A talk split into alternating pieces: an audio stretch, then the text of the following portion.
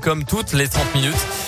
Et c'est avec Colin Code. Bonjour Colin. Bonjour Mickaël, bonjour à tous. À la une de l'actualité, le festival du film d'animation pour la jeunesse à Bourg-en-Bresse souffle cette année sa 40e bougie. L'événement aura lieu du 23 au 27 octobre prochain. Au programme, une trentaine de dessins animés, de films d'animation, mais également une compétition de courts-métrages. Ça se passe au Vox, au Zoom, à la Grenette, ainsi que dans les médiathèques Césaire et Vaillant. Grande nouveauté cette année, la mise en place d'un village à la Maison de la Culture et de la Citoyenneté à Bourg. Les précisions de Stéphane Laurencin, le directeur du festival. On va retrouver plusieurs choses, des masterclass, donc des rencontres avec des professionnels qui vont nous parler de leur métier. On aura des ateliers, des ateliers qui sont gratuits sur le stop motion, donc l'animation marionnette pour les petits. On a des ateliers de dessin animé également et on a des ateliers également sur le mash-up qui permet de faire une initiation justement au montage. Dans ce village, on va également retrouver donc euh, des expositions, des animations avec également un espace de réalité virtuelle. Euh, grâce à un casque, on va pouvoir avoir donc euh, des courts métrages qui ont été spécialement conçus donc pour cette technique-là. Donc ça permet aux spectateurs d'être vraiment acteurs et donc ça ce côté immersif de la réalité virtuelle qu'on va proposer donc euh, également sur ce village. On vous a mis toutes les informations sur notre site internet radioscoop.com. Les préventes pour le Pass Festival se dérouleront lundi et mercredi prochain au 13 rue du stand à Bourg-en-Bresse.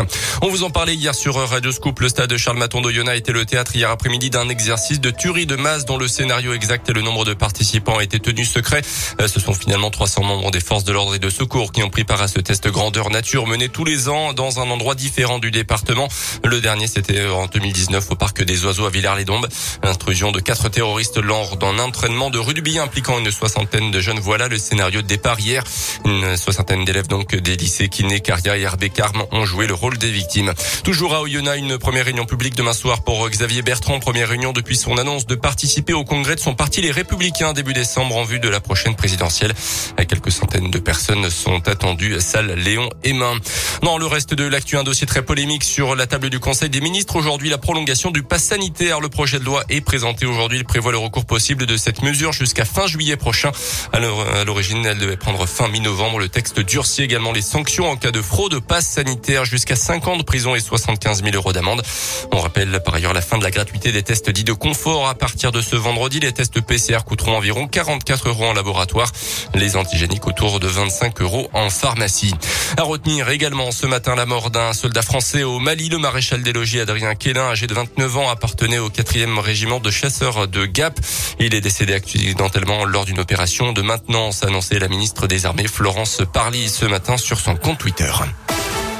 Elle avait fait tomber une partie des coureurs du Tour de France l'an dernier à cause de sa pancarte. Une jeune femme d'une trentaine d'années sera jugée demain à Brest pour une bêtise au fort retentissement médiatique. Elle est poursuivie pour mise en danger d'autrui ainsi que pour blessures involontaires ayant entraîné une incapacité de travail n'excédant pas trois mois. Elle encourt jusqu'à un an de prison et 15 000 euros d'amende. Et puis personne n'a remporté le jackpot de l'euro million hier soir. Aucun joueur n'a une nouvelle fois trouvé les cinq bons numéros et les deux étoiles. Les 220 millions d'euros sont donc remis en jeu. Nouveau tirage vendredi. Merci Colin et à tout à l'heure.